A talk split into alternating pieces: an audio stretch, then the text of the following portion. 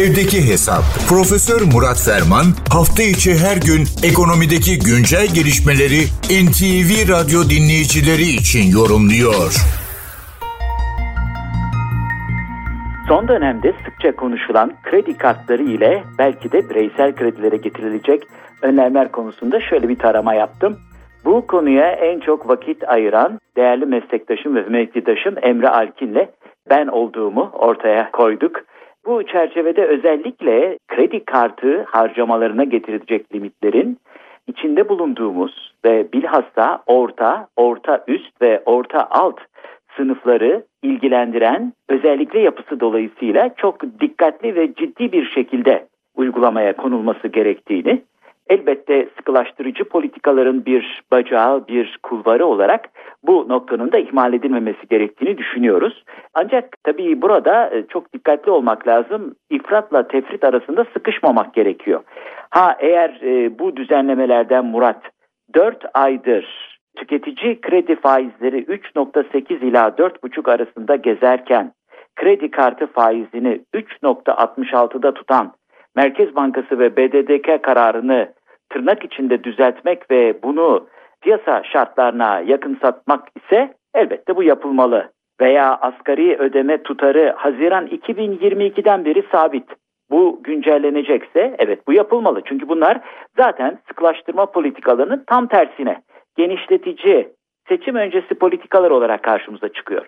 Ama bunun dışında daha ileri kısıtlamalar veya daha ileri bir takım limitler hakikaten zaten maişet motorunu döndürmekte, hayatını sürdürmekte zorlanan kesimlerin özellikle işini daha da zorlaştıracak. Nitekim saatler evvel gündeme gelen bir başka önemli beyanat veya görüşte ilgimizi çekti. Cumhuriyet'in kurucu bankası, İş Bankası'nın genel müdürü diyor ki kredi kartlarındaki önlemlerde denge önemli. Tabii bir bankacı olarak bizim gibi genel olarak afaki konuşmaktan ziyade bir takım ilk defa limitler de ortaya çıkmış, rakamlar da ortaya çıkmış. Sayın Genel Müdür demiş ki, İş Bankası Genel Müdürü Sayın Aran demiş ki, bireysel kredilerde 70-100 bin liraya kadar, kredi kartlarında da asgari ücrete kadar yani 20 bin liraya kadar olan kredi kartlarında limit ve harcamaları bu önlemlerin dışında tutmak gerekiyor. Bu artık hayatın bir parçası. Bu limitlere kısıt getirmek akıldan bile geçmemeli. Bir limit getirilecekse bu lüks tüketime yönelik kredilere gitmeli. 100 bin liraya kadar limiti olan kartları bu tartışmanın dışında tutmak gerekiyor demiş. Şimdi tabii bu sözlerin bir kere daha altını çizmekle beraber aklımıza bütün bu lüks e, tüketim ve lüks ürün kavramları Veblen'i veya Gifben'i getirdi. Gifben ve Veblen malları bunlar ikisi de önemli iki iktisatçının soyadlarına ithafen verilmiş unsurlar. Giffen malları talebin ilk kuralına uymayan ürünleri kapsıyor mesela. Talep eğrisine uymayan Giffen malları ikame edilmeyen düşük kaliteli ürünler olarak nitelendirilebiliyor. Mesela ekmek Giffen mallarına bir örnek olarak gösterilebilir. Ekmek fiyatı arttıkça dar gelirlerin daha çok tükettiği bir yiyecektir. Öbür tarafta Veblen'in dikkat edilirse gösterişçi tüketim malları ise farklı bir kavram olarak karşımıza çıkıyor.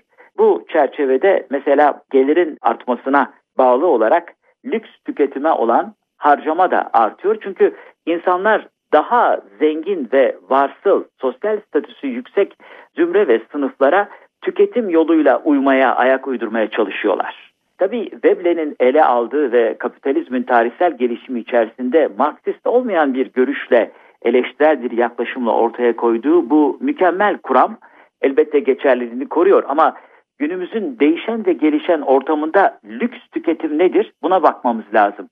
Yani ücretli bir kişinin senede bir hafta tatil yapması mı lüks tüketimdir? Yoksa bunu iki haftaya çıkarttığı zaman mı lüks tüketim olacak? Ya bir ay ücretli izin yaparsa bu lüks tüketim midir? Örneğin bir e, dünyaca ünlü bir kozmetik ürününü dört taksitte alamamak bir lüks tüketime kısıtlama mıdır? Bütün bunlar tartışılabilir. Lüks kavramı da değişiyor. Hem unutmayalım Türkiye sosyal zümreli geçiş toplumudur. Biz statümüzü genellikle tüketimimiz üzerinden vurgulamak gibi bir aceleciliğe ve telaşa sahibiz. Bu da çok önemli bir nokta. Son olarak şunu da belirtelim. Hazine ve Maliye Bakanlığı bütçe Ocak ayı rakamlarını açıkladı. Geçen yılın Ocak ayına göre %367.5 bir artış var. Faiz giderlerindeki artış sıkı durun neredeyse 5 misli %466.9. Yani resme bir bütün olarak bakmak lazım. Netice itibariyle kredi kartlarındaki geçen seneki artışı hatırlarsak bu sadece %124. Evet dolayısıyla dengeli ve nefasetli ve isabetli davranmakta fayda var. Bu genel bilgi paylaşımı ve ufuk turu çerçevesinde değerli dinleyenlerimize katma değeri yüksek ve yüksek katma değerli bir gün ve esenliklerle dolu bir hafta sonu diliyor. Huzurlarınızdan hürmetlerle ayrılıyorum. Profesör Murat Ferman'la evdeki hesap sona erdi.